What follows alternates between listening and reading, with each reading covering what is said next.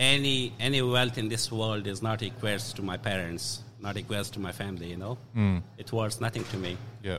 But if I had my family happy there, Hmm. you know, and no war in my country, we were poor but we were happy. Yeah. And all things doesn't equate to money. Yes. Doesn't equate to wealth, a new car, a new house. But it is the pursuit of happiness that we all crave.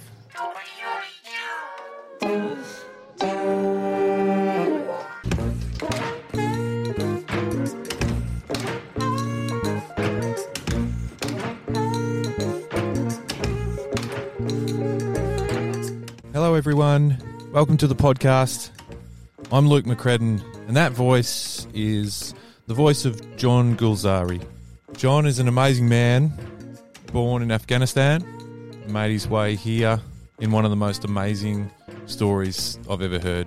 What John went through as a young boy, a young man, to get to Australia to start a new life, a better life, is simply amazing and something that we all need to hear.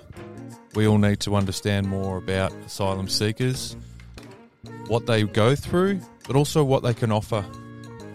As you'll hear, John explains how much that he has done, but also his community have done. This is an understanding that we're all way too unfamiliar with. So I really hope that you can get something out of this podcast. I really hope that you can enjoy it. I really hope you can learn something. This is another topic that, as a community, we're well undereducated. John invited me into a friend's restaurant in Dandenong. We sat down, enjoyed some beautiful Afghani tea, and was adamant that he wanted to record there and show me some of his community. So you'll hear a fair bit of background noise, uh, a fair bit of hustle and bustle in the background, but that's fine. That was all part of the day, and I was more than happy with that as I was invited there as a guest and really enjoyed my time with John. So sit back and relax and try and take something out of this. This is episode 10 with John Gulzari.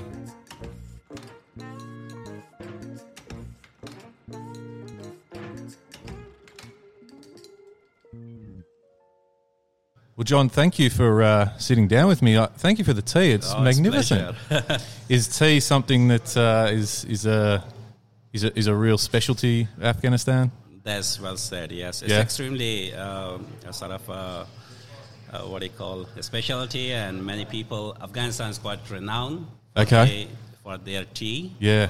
uh, and we have also have quotations. Right. That says, "Without drinking tea, you can't fight, or you can't make a war." All Oh, right. Okay. So what that means is that uh, in Afghanistan, during course of history of past century, I should say, Hmm. that there is consecutive like uh, uh, sort of invasion. yep. So initially it was like British, then it comes the Russians, then then the Europeans, then U.S., then Pakistan, you know, then uh, and now it's Taliban, you know, and Yeah. allies, and also U.S. there as well. Obviously, Australia is there as well. Yep. Yep. Uh, so Afghanistan has always been a land of war, Yeah. unfortunately, and Mm. um, we did not see a peace very much. So I Yeah. grew up as uh, as being children of war. Yeah. Yeah. Because um, and and obviously we'll we'll get into a bit of your story and and Yep. but I'm led to believe you left when you were 17. That's true. Yep. So do you have any fond memories of Afghanistan? well, when I was young, um, I had a lot of my friends, family member around me. Uh, we played always. Yeah. So when you are tender and young age, you don't realize that the war is going on. Okay. So it's a You bit of don't- naivety. Yeah, that's right. So yeah, I had a, f- a lot of fond memories because uh, when there is the special celebrations there, like we have a couple of Eid festivals, which Mm. Yep. are religious festivals, and also Nowruz, which is Afghan New Year, and some other uh, local Yep. ceremonies like you know housewarming or maybe you know, Yeah. yeah, sort of childbirth. Yep. So all those occasions, will we celebrate a lot of things with the traditional instruments. Yep. Called dambura. It Okay. has only two strings. Right, right. Yeah, Yeah. okay. Yeah. And that, and that's a uh, local um, like that's a that ori- the ori- instrument originates in Afghanistan. That's right. Yeah. Yep. I s- uh, believed to be from that region. Yep. So there's called dambura, which is two string, two string guitar like, Okay. and there's also another one. Is there's uh, we call it dolak or tabla, So there's uh, like a drum, Yep. and uh, and for women it's separate, and for men it's different. It's a different. Yep. Okay. And then we, our music's very much work on the harmonium, Yeah, yeah. which is like quite popular in India as well, Yep, and yep. Afghanistan as well. Yeah. Yeah. Oh, cool. so it's not. So you do, you know, you can sit here and look back, and you do have some nice memories. But obviously, there was a point where it was time to go. Yeah. Well, yeah, as you said, you know that um, I have a lot of fond memories growing up there, and all my parents were there. You know, I mean, I any any wealth in this world is not equals to my parents, not equals to my family. You know, mm. it was nothing to me. Yeah. But if I had my family happy there, you know, and no war in my country, we were poor, but we were happy. Yeah. And all things doesn't equate to money Yes. doesn't equate to wealth, a new car, a new house. But it is the pursuit of happiness that we all crave. And that's quite crucial. Doesn't matter wherever you are. So peace, security, stability is crucial. Yeah. And uh, unfortunately, because the tribe that I'm from is called Hazara, H A Z A R A. Yep. And this tribe has been persecuted for past one and a half century. How- Why? Uh, that's a good question because they doesn't follow the like popular sect of Islam, Right. and they are look different to the Okay. other eth- large majority ethnicities, Yep. and uh, that's why they've been persecuted. And history recorded that like 62% of Hazara has been exterminated. Exterminated. Yeah. It's been uh, ethnically cleansed. Yeah. It's been uh, like Holocaust or genocide, we call it. Yeah. Um, so growing up, always I had that thought in back of my mind. Yeah. Still to this day, people have been slaughtered like sheep, and uh, we have hard time in Afghanistan surviving, Hmm. just barely surviving. And many people escape to go across the border to Pakistan. Yep. Same drama, because the Taliban is so powerful. Uh, the allies that they are supporting the Taliban, they are Yeah. extremely powerful. They are even have uh, atomic weapons Yeah. and therefore Hazaras have no chance. And we just wanted to. We are living in central region of Afghanistan. It's very central, Yep. and it's also based on farming, agriculture, and as is Ha- Afga- Hazarajat, which is camp the land of Hazaras, Yep. which you know that Buddha's Bamiyan once stood there. Yeah. So it's been extremely discriminated systematically. For Yeah. example, uh, the roads are never paved. Yeah. Uh, electricity is not there.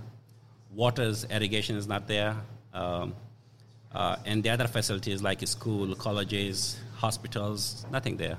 It's hard for me to get to understand that because it doesn't sound like from what you're saying you, you, you're not doing anything wrong. It's just that you're seemingly different and don't fit into the others' way of life. That's right. So that's the Yeah. yeah. And Wow. then again, this location that we are, have for a century, Hazara has been forced into that location. okay, so cutting them off from the northern region of Afghanistan. Right. So therefore, they don't have any any associations with the other countries like Tajikistan, Uzbekistan, or other regions. Yeah. But they've been completely cut off, and uh, that they're forced in like in central region. Hmm.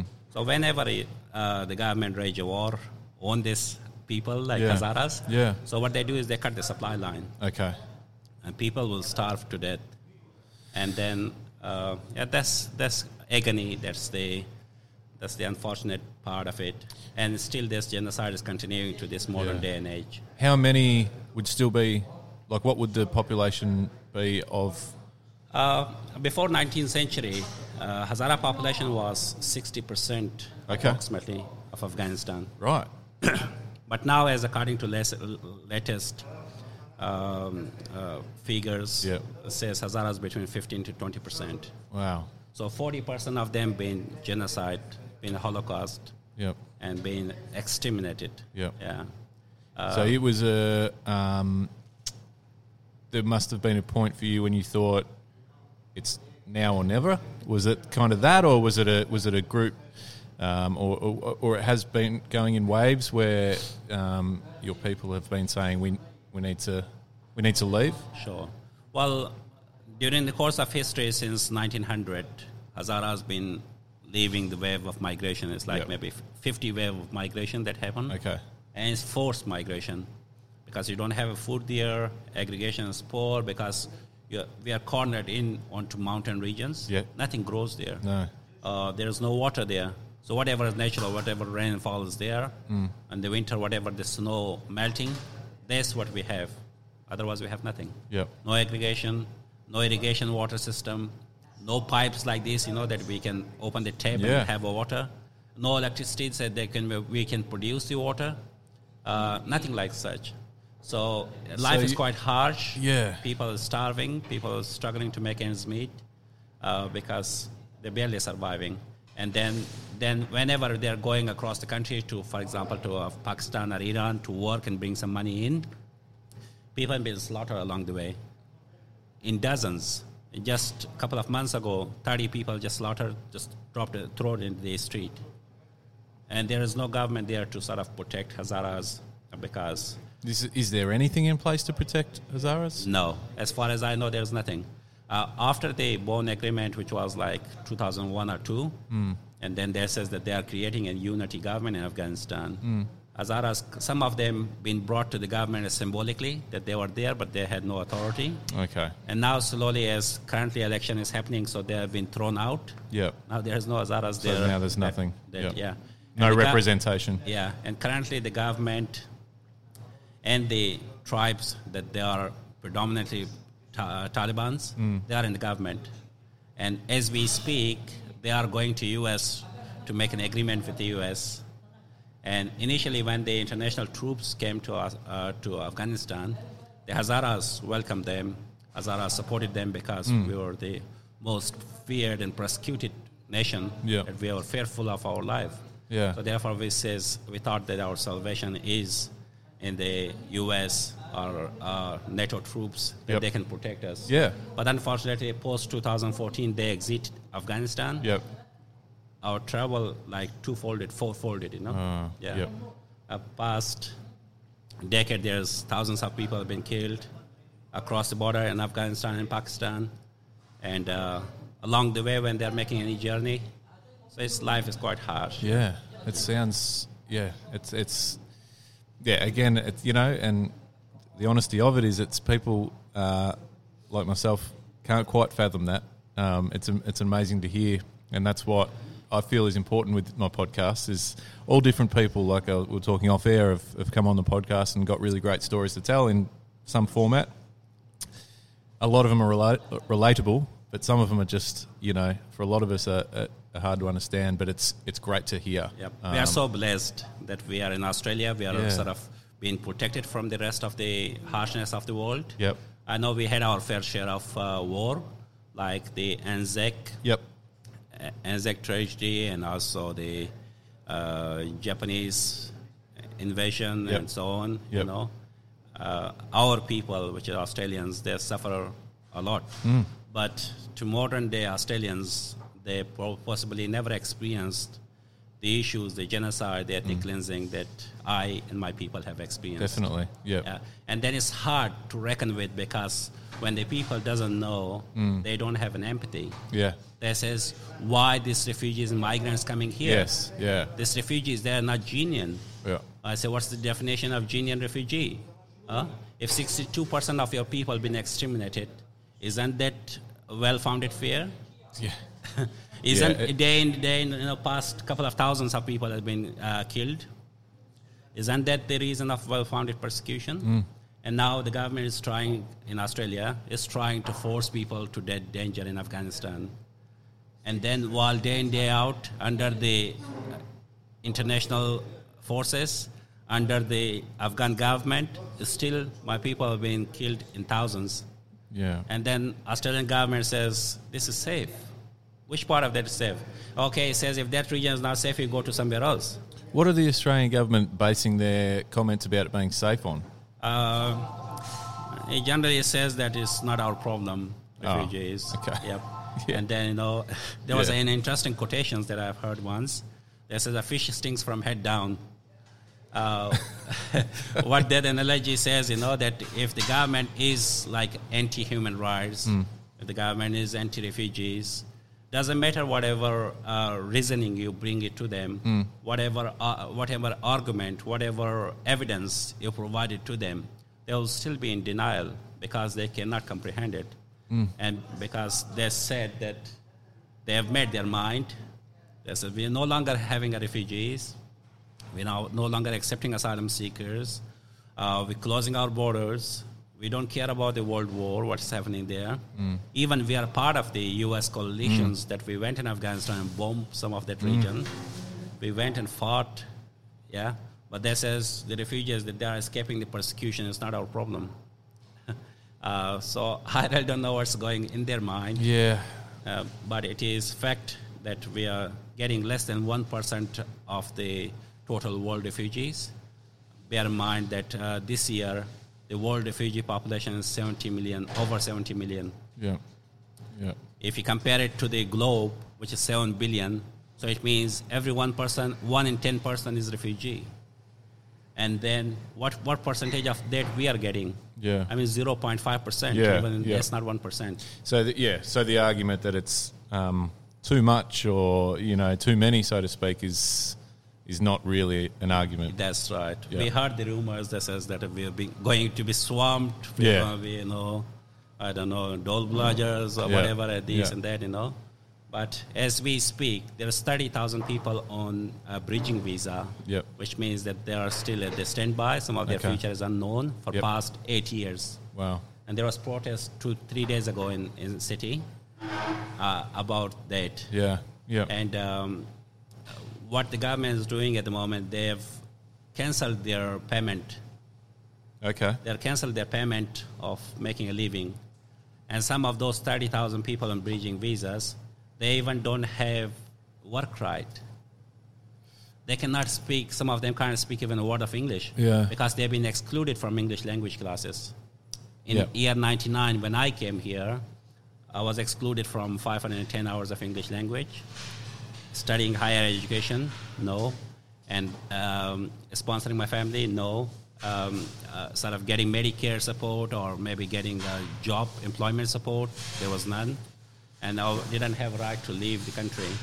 if i leave the country i won't be able to allow to come back to come back. yeah So And w- s- so sa- because I same thing. want to I want to talk to you a bit about the um, um, when you when you first arrived and what and, and what that that sort of couple of years looked like in terms of yeah exactly what you were talking about was when you well, actually I'd like to go back e- even further if we can just Yeah. just to talk about the way you got here sure how did that happen I mean it it sounds simple oh you got on a boat and off you off you off you came and I got it here. it's not that nice and yeah, easy. sure. The journey take like more than a month. okay. Yep.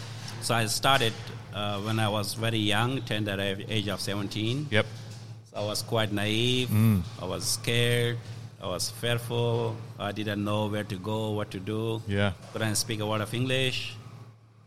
Uh, so I was quite scared and shy and timid, and Yeah. um, the world was looking quite a scary place. And the adults looking were frightening, you know, I was looking very threatening, you know, when I, in age of 17, with the help of people smuggler from my neighboring village Yeah. in central region of Afghanistan, uh, let my family to be there and they barely made enough money for me to escape from there because I was second eldest. This happened, unfortunately, after when my elder brother was shot by Taliban. Right. Uh, so I had no choice. Otherwise, I would be next. Yeah. Uh, day in day out, they were coming and harassing us, taking all our weapons that we want to defend ourselves. They're taking it away. Any possessions, any money that we had, they're taking it away. So the the violence that they brought about, and and obviously, unfortunately, with your brother, w- is it is it a case of are, are you fighting them, or are they just coming in and and Sure, that's interesting question because uh, no, it's uh, it says on the victors write the history. So they are they are the, they are the powerful force. Initially, they were supported by neighboring countries. yeah and all the all the militaries training them, and they were basically set out there to exterminate us again, yet again, Yeah. after one century, because Hazara genocide started 1891 to 1893. okay yeah So 2000 and 1993, the war started again. So it's exactly a century after when persecution of Hazaras happened. Right. So 2004 and 5, 14, no, 1994, 95, that's where they took extreme power. Yep. And then we had a defending party, which was by the name of Abdul Ali Mazari. He was one of the guys says that, you know, I would rather uh, die as a legend rather than, you know, be enslaved to them, you know, Yeah. and our women be taken and raped by them, you know, and they will do all sorts of atrocities. Yep. He will, like, die brave. Yep. And he started this movement to defend our regions. Okay.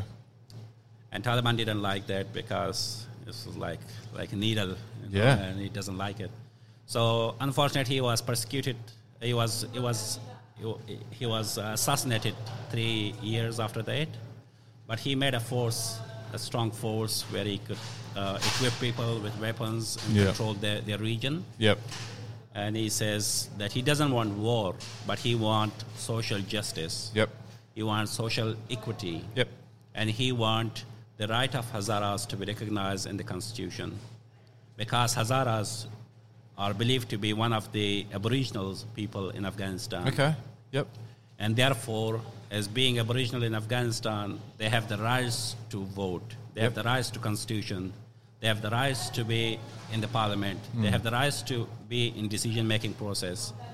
And then they have the rights to equal collection of money, which is equal economy, because why the Hazaras uh, locality is being uh, suppressed and discriminated and been neglected for centuries. And he says, we don't want to fight, we just want to have our rights. Yep. And they says, no, you can't have your rights because you're a minority and you are from this unpopular sect, which is Shia Islam. Yep.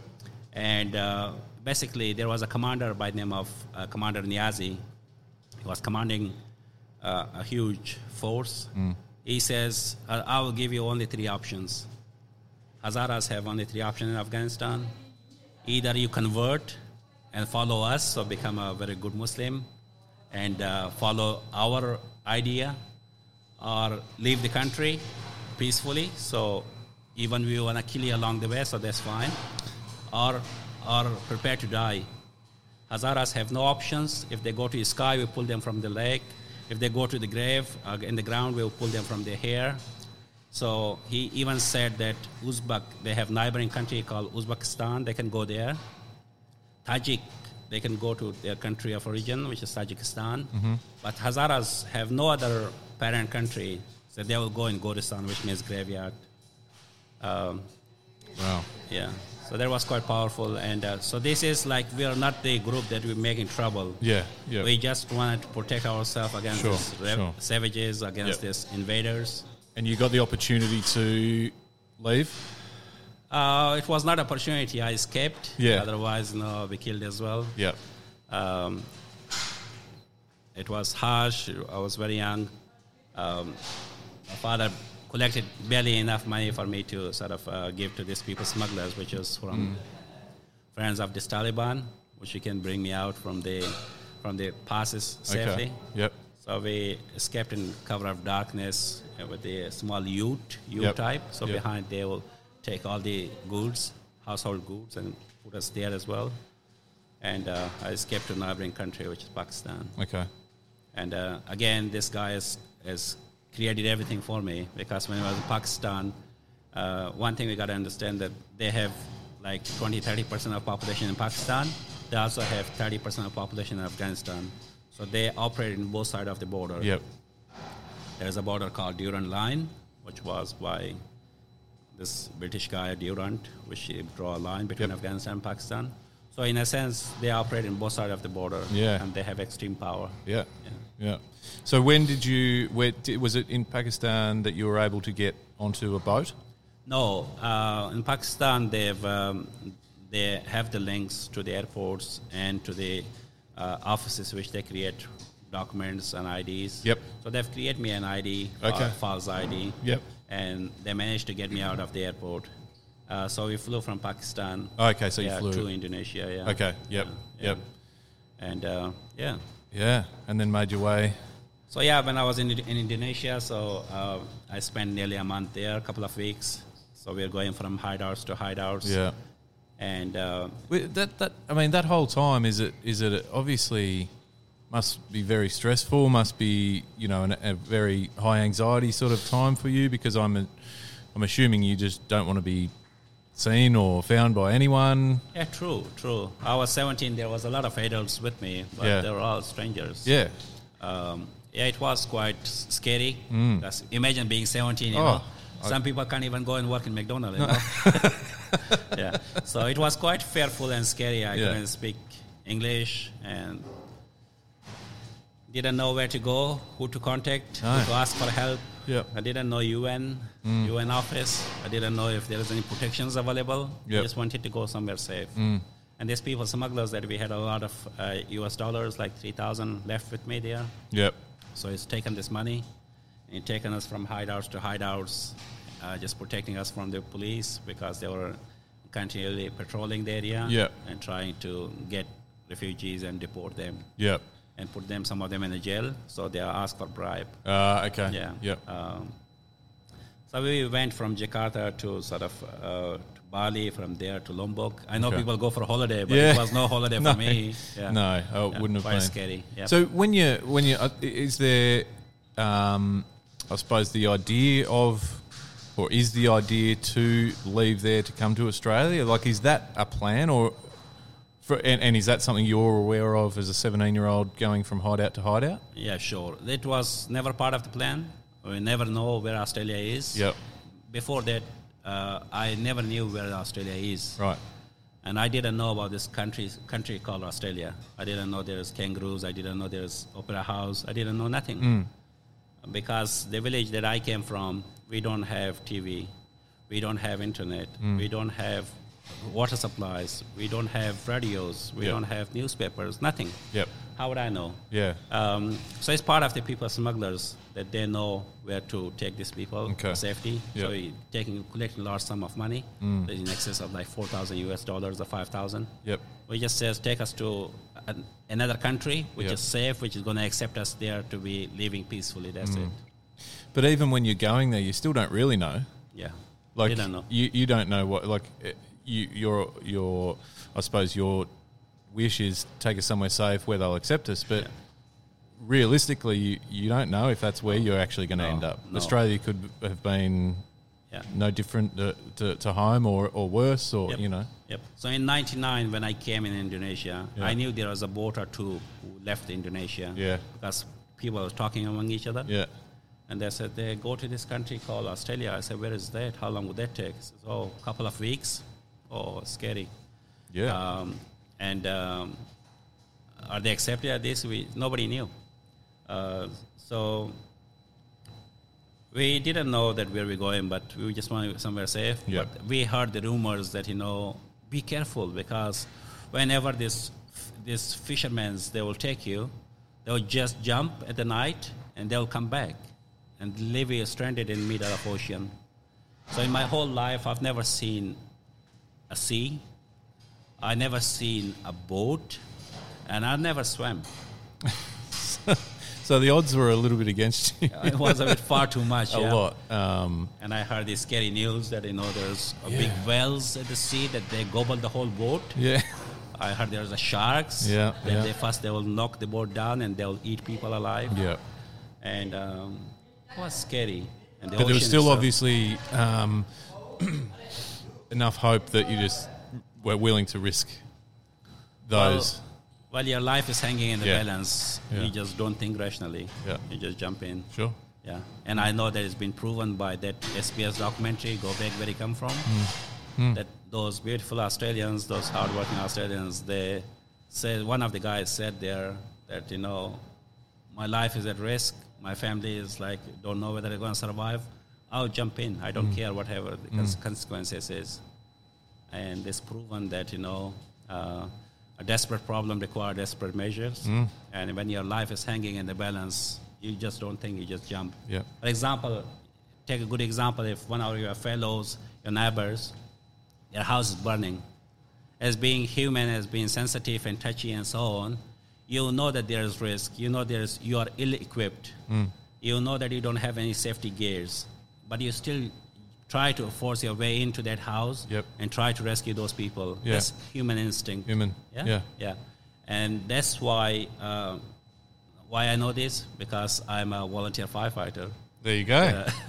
Yeah, so, Fantastic. uh, so yeah, again, I said you know. Then on that time, you don't think rationally that oh, I should go and put my gear on. Yeah. Hmm. Oh, I go, I put my hard hat on. Oh, I go and wear some gloves before I jump in and rescue these people. You know. Yeah. You just barefoot, bare cloth. You know, you just jump in and get them out. You know. Yeah. Yeah. Before they burn, burn, to, burn to the ground. yeah. Yeah.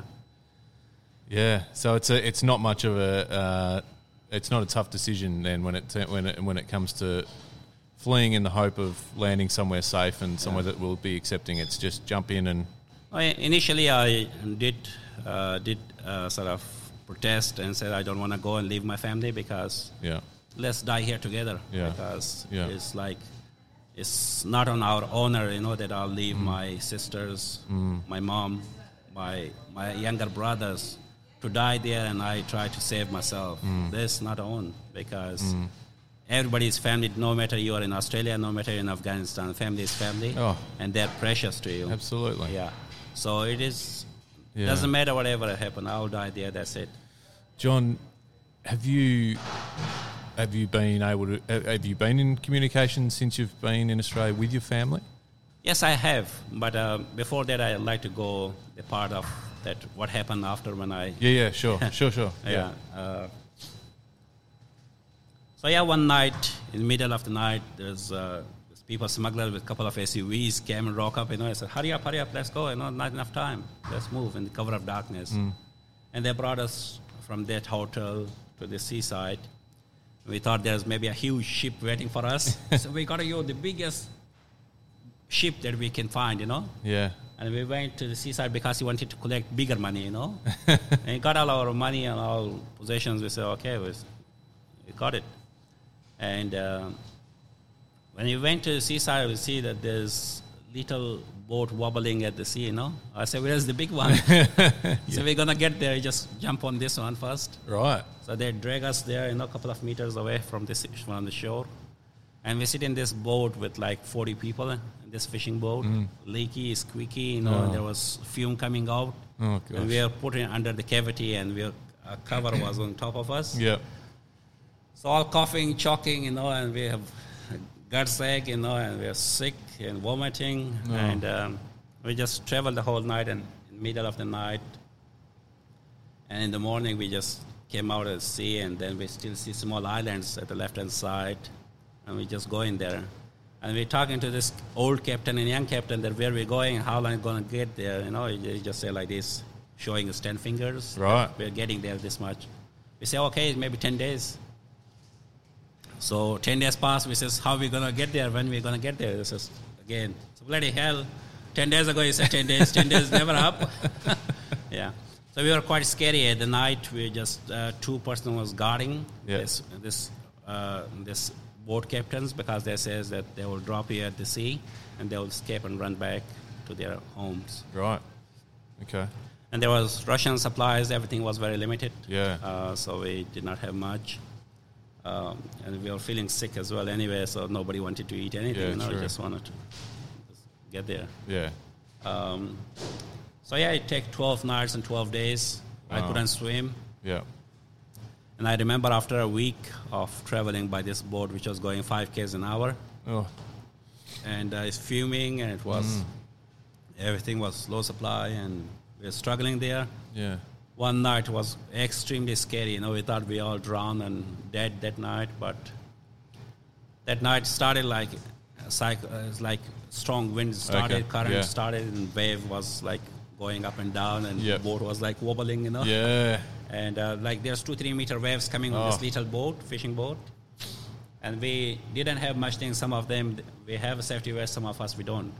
And we did not have any satellite phone or any GPS or any uh, compass or things like that. So, like late in night, on that night that we just hold each other, you know, and uh, sort of like we put arms against each other, you know, Yeah. you like make a human chain. Yep. And the sea was extremely rough. We were very, very scary, you know, and uh, especially for myself because I could not swim. Yeah. I said, God help me, you know, that's, that's it. Yeah. Yeah. Yeah, so all I have to spend money and uh, sort of, you know, try to rescue myself and eventually save my family. Yep. Um, that's it because a lot of people are crying, praying. I suppose that they were praying about their final wishes. Yeah. And some of them remembering to their kids and their families. Um, and um, yes, it was quite rough. So we've been fighting and water's pouring in on us. We had a couple of cushions that we put underneath, but they were just bought freshly from the shop. Mm. So the seal was not broken. So what we did is we took this one off and put it on top of us because it was like water was pouring in. You Okay. Know, and this is we if you're not gonna die off the sea, we're gonna die of uh, what do you call it, pneumonia or something. You Yeah. know, feeling cold. Yeah. Yep. Uh, so while fighting this this water, you know, and sea rough, you know, and like boat is nearly drowning, and we couldn't call anybody for help. Yeah. Uh, so around midnight, I think I went to, s- I just fell asleep, you know, and didn't know what happened afterwards. Yeah. Everybody was crying, shouting, and was like hours that we fought with this sea, rough sea. I went to sleep, and when I woke up early in the morning, it was like sun, like layers coming and touching my eyes. Uh, so my open my eyes, I see a couple of other people are awake on that board as well. I see the sea was extremely calm. I says, "Is that the sea that that happened last night?" You know, I said, "Oh, just thanks God that I Yeah. I've met this ordeal." You Yeah. know, yeah. Um, so yeah, everybody was sort of happy. They were they say, "Oh, we survived this ordeal," you know, and um, Mm. that's why it took 12 nights and 12 days before we saw the Australian Navy ship, Yep. Yeah. which they came and rescued us. Yeah. So I'm still so grateful to Yeah. Australian people who saved my life, you know, and I owe it to them. Yeah, yeah. That's that's amazing. It's a, it must have been a unbelievably scary Yeah, it was. couple of indeed. weeks and uncomfortable. You know, nothing about it was uh, luxurious from the sounds of things. So that the the navy were the people that came and, and rescued you ultimately um, were hospitable. Were were, were Initially, when they came down with this commando small little boat, which was fast boat with rubber board, you know, and there was 10, 12 soldiers with the, all the commando stuff. Yeah. They have all the semi-automatic weapons. yep. We thought they're going to fire on us and that's it, you know. Yeah. We're gonna die here. So Yeah. we're scared, we hide out. And when they came, o- came over close to us, just hands up, you know, throw any weapons that you have, you know, you bring any drugs or anything. I said, no, we're n- not bringing anything. We are refugees, asylum seeker. We wanted to seek asylum. And that's all, you know. We don't have any weapons. We don't have any drugs, nothing. So they've circled it, the boat a couple of times, and then in the end they says that oh, when they are satisfied that they are uh, asylum seekers, Yep. so they jump in on our boat and try to take our names and checked everywhere. When they, they made sure that it doesn't have any weapons or any drugs or anything, then they tried to to chain us to their big uh, navy ship Yep. and took us and they got us all transferred to that navy ship so we were behind that ship yeah Yep. it took another day before we reached uh, broome western australia Yep. and it was another story after that Yeah, well, so that um, I mean, it's just you must have felt like a, a lifetime of- of leaving Indonesia It and was, you it know was. Oh, I was arriving in just- Broome. so sick of you know sea Yep. we were Yeah. all sick to our guts you know Yeah. we were throwing and vomiting i've never seen sea sickness Mm. also got it to me and a lot of people just throwing up Oh, it's a Very horrible sick, yeah, feeling. yeah. The, um, I, I suppose the image I get a lot of the time of um, us, some of the camps and, and so forth that that refugees come to, um, isn't always a great image in my mind, and I've never been had the opportunity to see any of yeah. them. But I guess someone in your position at the time, it was probably a, a pretty comforting image, I'm assuming, or was it still a little? Well, I'm, there would have been the unknown as well, so it probably wasn't all all smiles. But what what was the feeling like when you they? I, I guess you hit the mainland and, and they showed you where you were going to call home for the next well unknown at the Yeah. time. Yep. So while we're coming from the sea towards Australia, Mm. I could see that this big land, which was like 100, me- 100 meters from the seashore, Yeah, and they were all red.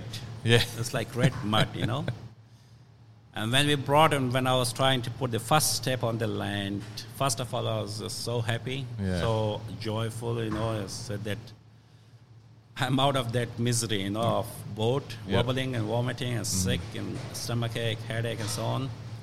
And then finally, after this two weeks, looked like sound like like two years, you know, that I've, I'm on the land now, and um, I was quite, you know, uh, overjoyed that uh, we touched the land. So when I see this red mud, and there was Western Broome, Western Australia is like sunburned country, so Yeah. it looks like I've landed on Mars. Yeah. yeah. Really look outback Mars, you know. Yeah. Um, so yeah, we were just uh, they took us and uh, took us to this this middle of jungle, which is the RAF base in Broome, Western Australia. Yeah. We spent three months there, but unfortunately, some people spent five years there. The climate was extremely hot, and there was a couple of reservoirs, and there was a lot of a couple of other compounds. Mm. This was initially this camp was made for uh, Royal Air Force, but they housed 300 people. But one day I remember that there was 1,500 people in that camp. Wow. Some people were in the tent. Yeah. We were happy because we were uh, some of the first residents. Yeah. So just 100 people there. Yeah. So we were in the containers, which they had kind of in, in a cooler, Yep. evaporative cooler. And we were just these two bunkers that we sleep on that. So you had a bit of comfort. It was a bit comfortable, you know. But the other people was like in the tent. Yeah. And temperature was, I never feel this hot, you know. Hmm. Yeah. This burning hot, you know. Yeah. It's like o- over 40 degrees always. Yeah. Extremely hot. Yeah. And we were like in the middle of jungle that there was no civilizations for miles and miles. Yep. It was poorly uh, sort of, you know, accommodated. There was not enough sanitations, not, en- not, not plenty of doctors or Mm-hmm. Yeah. medical staffs. Uh, there was uh, nothing else, only one canteen, and everybody was routine, so Yeah. like prisoners, you know, to go in morning, line up, afternoon and night. Mm. And then in the night, the guards will come twice, thrice with a torch, checking you and checking your ID, taking Okay. your name away. Yeah. But there was no names. There was only the number. Okay. So mine was C for Charlie 0086. And my name was taken away. We thought, we thought like, we, there we go. We come another product, you know. So Yeah. that's our name. Yeah. Uh, and there we have left three months. Um, it was quite a struggle there. Yeah. Yeah. So in hindsight, looking back and, and thinking now of people that are in the camps um, similar to that, is it a system that's not run properly? Do you think? Uh, it's been managed by external companies, which is Serco, Yep. S E R C O, Serco. They are they are the one who managing the prisons as well. Yeah. The speed cameras and so on. They are quite rough, and they bring a lot of this, you know, this international boxers and you know this guards that they run like prison. Okay. and um, it's like treatment is quite rough and uh, people like forced try to sort of fix them up i should say you know and try to administer them and Yeah. try to sort of discipline them you know Yeah. uh, yep and i think that camp was that where i was i think is far better than there are some of other people been housed in Wimmera, Yep. which is extremely harsh Okay. weather is very hot. That's the place where the atom bomb exp- uh, ex- experiment was happening. You know, Yeah, so yeah. desert that there's not no, no Yeah. civilization there. So how did they did they determine after three months that you would be taken out of there or leased out of there or Yeah, so everybody was interviewed, and based on individual interviews, that uh, they founded me that I have well-founded fear of persecution by Taliban. yep uh, because of my ethnicity, because of my race, because of my nationality, that I et- like ethnicity, like I'm Hazara, yep and century of persecution and extermination of my people. Uh, that qualifies me to be as a person who find it well-founded fear Yep. and Okay. need of protection. And there's thousands like me that currently in the same situation, but unfortunately, they are here, but they are not being accepted. yeah okay and eh, yeah is it, it why excuse me why do you think there's so much delay in the acceptance of Ah. more people Yeah, because the uh, government has decided, or maybe politicians have decided, that they no longer want to, no longer want to portray Australia as being, being human rights champion. yeah Being so going back to what we were talking about earlier I guess That's right. yeah yeah, So it's politicians, a particular group of politicians, which was Yeah. from far right, that they don't want Australia to be as kind, Yep. uh, being champion of human rights. being champion of refugee rights, being sort of uh, human. Um, but they're racing to the to the bottoms on who, who is the first to violate the human rights. Yeah. Uh, and that's that's the main reason. People now that they are hardworking, Hmm. they're paying their tax, they've been very loyal to Australia. They've been active citizens like myself, like Yep. uh, helping with ANZAC, going to Australia Day, uh, helping with Country Fire Authority. Uh, when Queensland was burnt, I went to collect donations. Okay. And uh, when there was flooding in Queensland, when Victoria was burned, I collect donations, try Hmm. to be part of it. When there was Olympic game, I want to be volunteer, but my application been rejected. Okay. Uh, and there's many of other countless those things. Yeah. I, I'm part of the groups which we donate blood. So last week I've collected like thir- 34 donations, and they save 150 lives Yep. in Australia. Great. It's my way of saying thank you to Australia and paying back that kindness that they've given me Yeah. two decades ago. And do you think that that's the case with a lot of people in your situation? It's certainly the case with a lot of people. This street that where we sit now, Yeah. it was a ghost town before 2000. Okay. Crime was extremely high. A friend of mine who just came out of the camp, his name was Ali Panahi, he's been stepped just outside here on the daylight. And people cannot walk here after 5 p.m. But now you come tonight and see the shop. Hmm. Shops are open until 12 o'clock. Yeah. And there's more than 150 Afghani shops. Yep. So it's become center of trade and commerce, Yeah. and has been contributing greatly to Dandenong economy as well as Yeah. Australia economy. Yep. This is one example, Yeah. but uh, what do, what do you think there's what do you think or what how do you, what do you see some of the negative connotations with situations like you're talking about giving back to community and all that which is obviously a, h- a h- a very high percentage but the focus sometimes is on the small the minority the small percent of trouble that we have which isn't by the way always um, people from coming from other nations or anything it's local a lot of it internal, yeah, local. but what, does it frustrate you seeing the focus on the negative, uh, especially knowing how much you do personally, but also the community around you and Yep. around here as you're talking about? Yep. Uh, most definitely, it frustrates me. Reason being because, uh, like, asylum seeker and refugees become a scapegoat to no matter whatever bad happen in this country. For example, if the economy is go- not good, they will blame that oh because these asylum seekers Yeah. came to our country, that's why the economy went bad. Even the politician thinking of that how poorly they manage our economy, Yeah, they should do better yeah, you know but i'm very very they're dumbfounded i'm very sad to say that they're blaming asylum seekers Yeah. when the job employment for example uh, uh, city of melbourne has 5% but Dandenong has 15%. So they will blame asylum seekers because, oh, because 3,000 asylum seekers came here, that's why economy is struggling. And they are all on Centrelink, so that's why we can't cope with Centrelink. I said, you kidding me? What's wrong with you? Go and do, put your acts together Yeah. and be a good economic, economy manager Yeah. Hmm. and run the economy well so you don't struggle. And then when the trouble starts, that people are being called by their race rather than Yeah. their name, you Yeah. know? Oh, this black person, Yeah. oh, this, uh, this Caucasian, oh, this X, oh, this Y, you know? yep, But you never blame that person that, oh, this Muslim.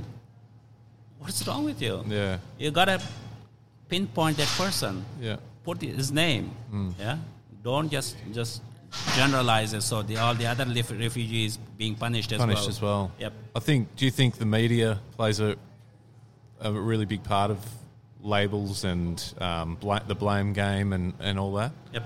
One thing I'm grateful to you is because you're showing the other side of narrative. Yeah, Who runs the country? Politicians. Who run the politicians is the media. yeah, Like Yeah. Rupert Murdoch. yeah, And there's many more like yeah, him. yeah, yeah. Sure. So what they want, because uh, once I saw the- an article on, on newspaper which says, we just jo- don't change the politician, we change the government. If we don't like them, we throw them out and get another ones. Uh, what that means is that um, they're trying to uh, sort of run their business on people's misery Yeah. they try to negative uh, negative uh, advertisement run faster sell sell better Sells, yeah, it yeah. sells so that's why they don't care about social justice and harmony and and and multiculturalism and diversity. You know, they care about uh, their back pocket. Yep. They want to run the media. They Mm. want to sell their news. If you had the if you had the spotlight um, in the media or in the government, and it's probably a tricky one because it's probably more than just one thing. But what would your message be to just the public about those misconceptions? Yeah, sure. I think um, it's I think the ignorance that play a major part Hmm. because what like for example previous governments did they start employing the uh, issue of negativity. Yep. They start dividing and ruling this country. Yep. Because they says, oh, we can divide them between Aussies and Asians. We can divide them between Catholic, uh, Christians and Muslims. You Hmm. Is know, that we can- because it's easy? Because it, like they see it as an easy um, divide because they they use names or labels. Yeah, sure. Because uh, that's one of the point. Because uh, you know, when people are busy fighting each other, you know, they would like to run the country the way the way they want to. Yeah. I mean, I'm very sad to say that you know a lot of Aussies have been sold off to the idea that you go play footy. You know, I'm not here to critique the footy. You know, but you go play footy. You go to casino. You go to Formula One. You go to horse racing. You know, you go to dog racing. Yep. When I was Queens- Queensland, they were uh, betting on beetles. Yeah. Yeah. Cane- so you cane go toads. chicken racing, you know, Yeah. you go and cane toads, you know. so when you're busy with all those things, with sportings, that's Hmm. Yeah. just public, you don't worry. We'll take care of the government. We'll take care of the politics. You just go and enjoy, put some shrimps on the barbie, have a Yeah. have a stubby, you know, you know, put in loud music, enjoy the racings Yeah. and go bait and punting, you know, on those on those things, which I know they you know one of the major cause of family violence, one of the major cause of uh, violence against women is the gambling. Yeah. Because I was advocating for you know getting rid of the pokies because they're killing our people. Yeah. Uh, so yeah, they, they tell the people that you should go busy with them. You should go and start hating these asylum seeker migrants uh, because they come here to take your job away, Hmm. and Aussies doesn't have a job. They come here to be you know burden on the on the dole. Hmm. While we see that over seventy percent of all asylum seeker and refugees, they are extremely successful entrepreneurs, Yeah. such as myself. Yeah. I'm just cur- currently uh, completing my master's. Yeah. I've completed Master of Entrepreneurship and Innovation, and I've run several businesses. So far, I'm operating four businesses, Fantastic. and there's hundreds of other people which they are running extremely successful businesses, and Yeah. they've been extremely successful as being entrepreneurs, even despite of the discriminations that they cannot find a job, despite that their qualification is not recognized, overseas qualification, despite that you know that uh, they've been denied English language, despite that they've been denied higher education at I was in one step. So, despite all those adversities, they've they've tried to contribute to this country Hmm. because wherever we are is our homeland, and we will protect it till death Yeah. and it is we want to be um, active citizens. We want to contribute, make this place better place for all of us, Mm-hmm. Yep. Hmm. and uh, be part of multiculturalism. The rest of the world is learning from Australia. Yeah. Let's Do you keep the- think Australia's in a good? I've heard you say this on on uh, on YouTube on a video that that you Australia is the leader in that space. And do you do you, do you believe that? Are you- I most definitely do. Yeah. I'm very blessed that for past two decades that I call Dandenong home. yeah. This year, for your information, that this year Dandenong has become the most multicultural locality in Australia. Wow. Yeah. There you go. Most multicultural. Yep. So there's over 200 nationalities. Wow. over you know 250 languages Yeah. and uh, over 50 religions Amazing. and this is one of the most multicultural uh, city in australia Yep. um, and i think we should keep that tradition alive because Sure. uh, it's a shame to let it go Yeah. and then reason being because multiculturalism is working Hmm. i know many people try to you know oh multiculturalism is, is not working let's change it to somebody something else you know Hmm. um, and I, th- I believe the reason multiculturalism is working because as saying in english two head is better than one Yeah. and, and when we are one head we will think only one way you know Yeah. I suppose, um, yeah, one thing I'd like to ask if I can, given that you've now been, how long have you been here actually? I Uh, didn't. 20 years. 20. Fantastic. So, in that 20 years, have you had the opportunity to um, a get in touch with your family? Um, would you ever go back to Afghanistan to visit at any point in time, or is it something that's not ever on the cards for you? Uh, first question. Yeah, Well, after I left a year or two, uh, I helped my family to move across the border. So I knew that they are safe because they can't live in Afghanistan anymore yeah, because of the history of violence that happened, um, persecution of my people that happened, and people day in day out they've been slaughtered and thrown in the street and nobody cares.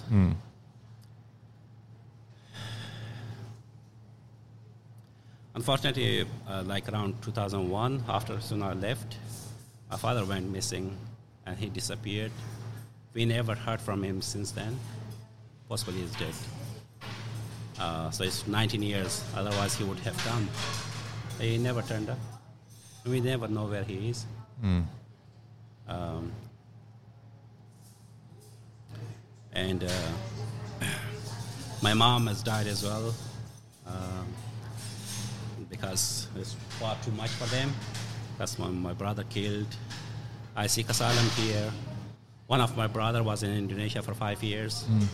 He was just accepted as being a refugee on UN quota, and they were, he flew here.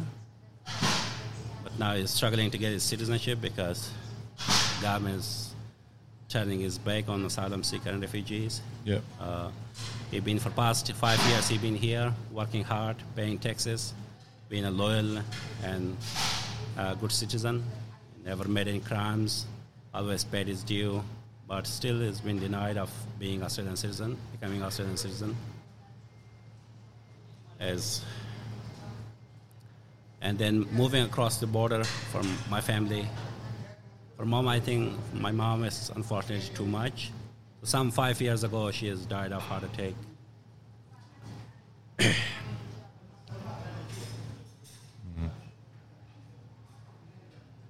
And um, one of my sister as well, she died. Uh, yeah, so yeah. I'm really sorry. nice. Yeah. Yeah, Yeah, so I tried to sponsor them, bring them here, but it never happened.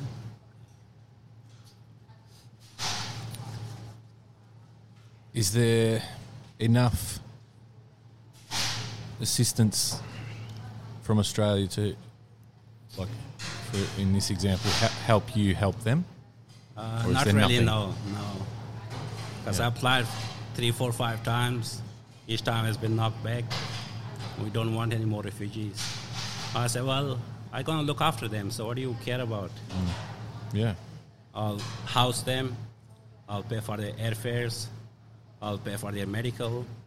And uh, they'll say no. it's yeah, it- it's it's tough to understand. Yeah. It's tough to understand, and, and I'm certainly, you know, not looking at it from your viewpoint, John, and it must be extremely frustrating. Yeah. Excuse me. a sec. Sorry, sure, sure.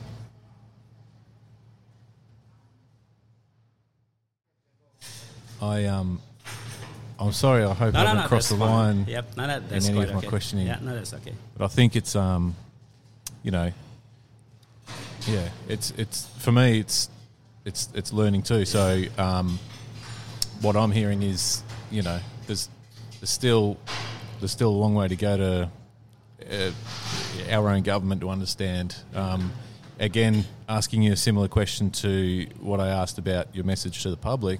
If there was a message to the government or who, you know whoever needs to know some of the stuff, some of this, what what is that message? Yeah, so the second part of question was that Yeah. I've been to Afghanistan and never went back. Yeah. Because I still have that chilly memories Sure. and course. painful memories. Yeah, yeah, So it's never safe.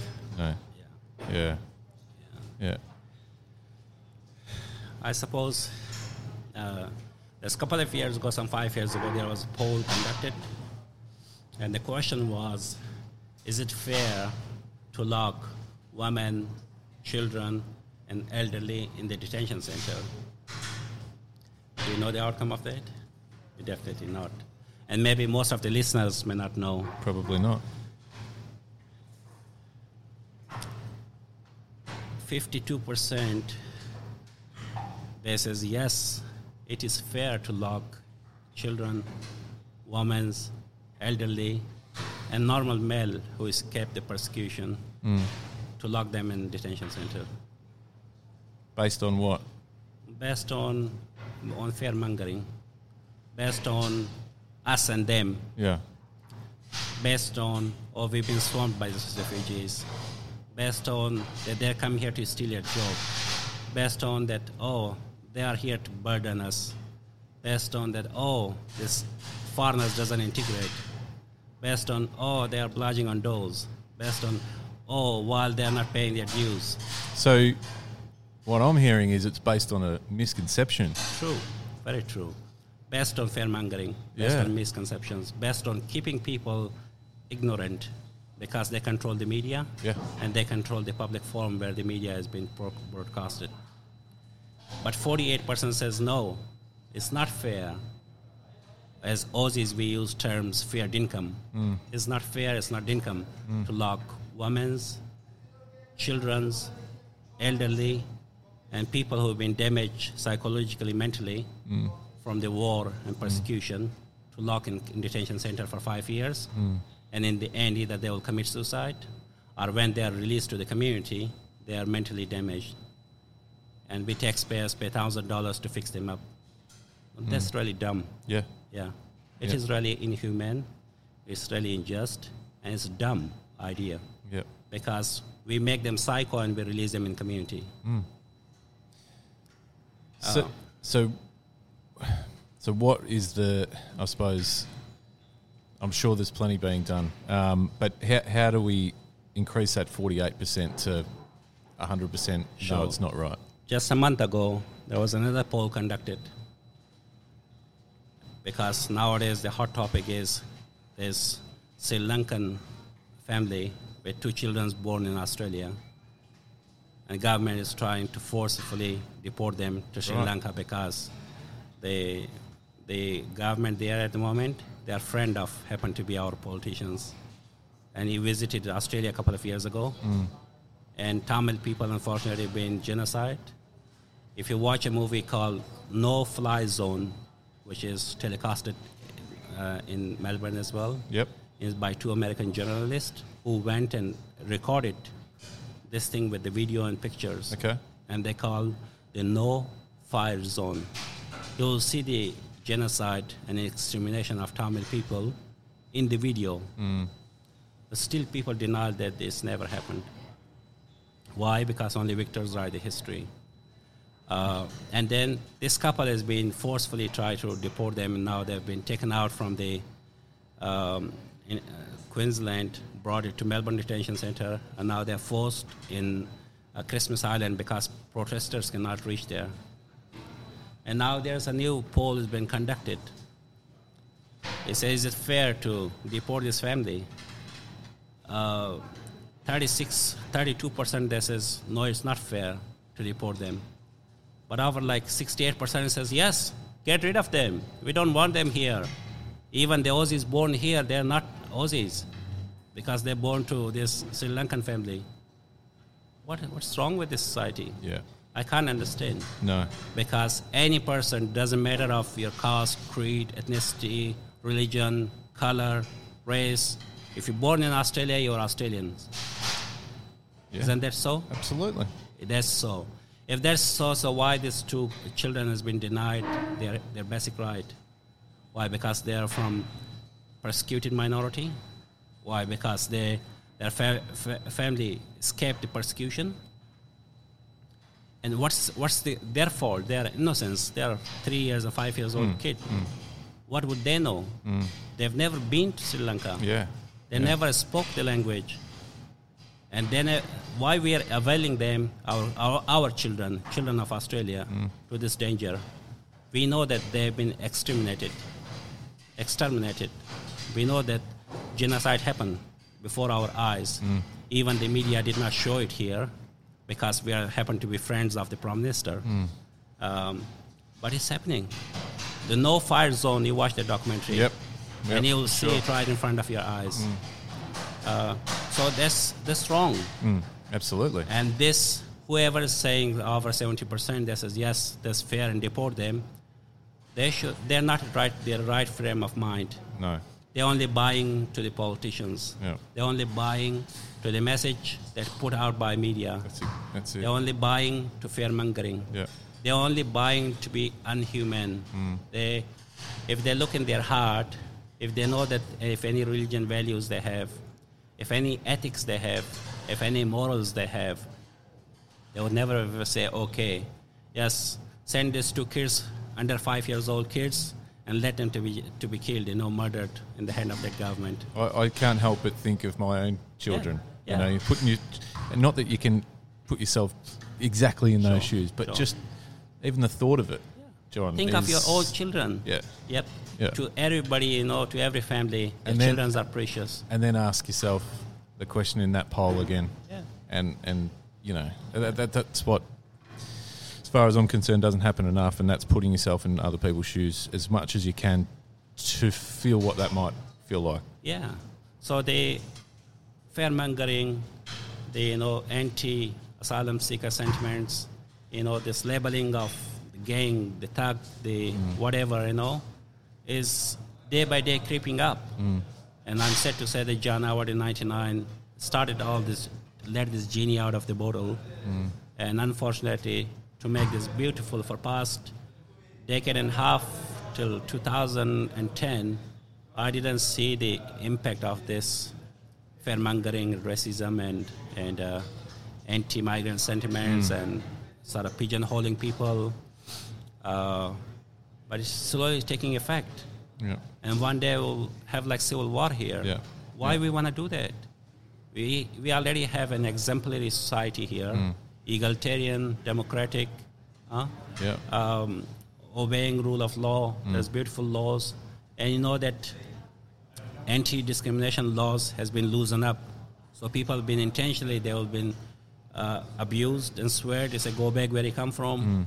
Uh, they says oh you're not belong here, or you're not from here, or your the color of your skin doesn't look like ordinary Australians. Is, is that what we want? no. We want to be racist society. We want to be uh, discriminating on human rights. We want to be discriminating on ethnicity, on religion, on gender. No, Hmm. we are far bigger than that. As we said, we are Larrikins, Fair Income Australia. Yep.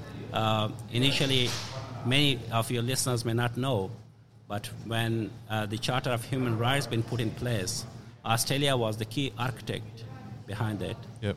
in 1949 and 51 Okay. Geneva Convention. Right. What happened? Have we lost our morals? We become different people.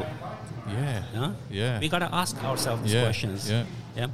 Uh, because in international community, people are just spitting on us, people laughing on us, and when Dick Smith goes says they say, "Oh, we've been swamped, 22 million here." People just laugh at us. They say, "You kidding me? India is 200 billion." Hmm. Yeah. Yeah. they should say that they've been swamped. Yeah. Not you. Not us. So yeah, we gotta ask these critical questions. Yep. That are we wanna gonna be the meanest, the nastiest, you know, the the very very bad name given to us in international community, Mm. or no? On the other hand, we wanna be this beautiful Australian society, hardworking, have a have a fair go for all. We say give them a fair go. Yeah. Yep. Absolutely. Uh, be fair, fair income. You know, Yeah. that's what we want and be proud. be proud of who we are and our And, um, achievement of past 200 years. Yeah. And, And we be are, proud of the multiculturalism. Yeah, Yeah. We are we are the first nation who is competing at the first world, you know. Yeah. And we should be keeping that tradition alive. We should. We have more potentials. We have more to give. Yeah. We have larger land. Our land mass is as bigger as Europe combined. Yeah. Yeah. And many of them is unoccupied. unoccupied. Hmm. And we have our resources doing the best. Our economy is one of the best in the world, you know. Uh, what we are fearing about. The number of total asylum seeker doesn't reach to 100,000. Yeah. And keep in mind, there's 70 million asyl- asylum seeker and refugees in the Hmm. world. 70 million. And the population here in Australia is 100,000. Yeah. That's not Hmm. Small percentage. 0.00001%. Yeah. Yeah. So yeah, we says that we are far bigger than this. we we have initiated multiculturalism that's keep this tradition alive Yep. let the rest of the world to follow us Absolutely. doesn't matter whether they are racist Yeah. they are they're mean and nasty and they have this anti sentiments but they are following us on multiculturalism Yep. so let's keep the tradition keep being alive the leaders. yep be leading a diversity I'd like to think, John, that I can share this episode with as many people as possible because I do appreciate I love your message and I love what we've spoken about with me today. So Thanks thank a you so lot. much for your I'm- time. I'm really blessed to sort of have this opportunity to speak to Australians, It's- to my fellow Australians. They're the messages that actually need to get out, get out and about. Not Yeah. not so much of what we typically see in the media. Yeah. Which uh, so yeah, once again, thank you so much a for lot. your I openness and I really, and thanks for the tea. oh, pleasure. Beautiful. Love to be hospitable you know, and uh, give hospitality because uh, it's, it's in our culture. Yeah. And we would like to uh, extend it to our fellow Australians. Fantastic. Thanks so much. Thank you, John. Yep, appreciate it.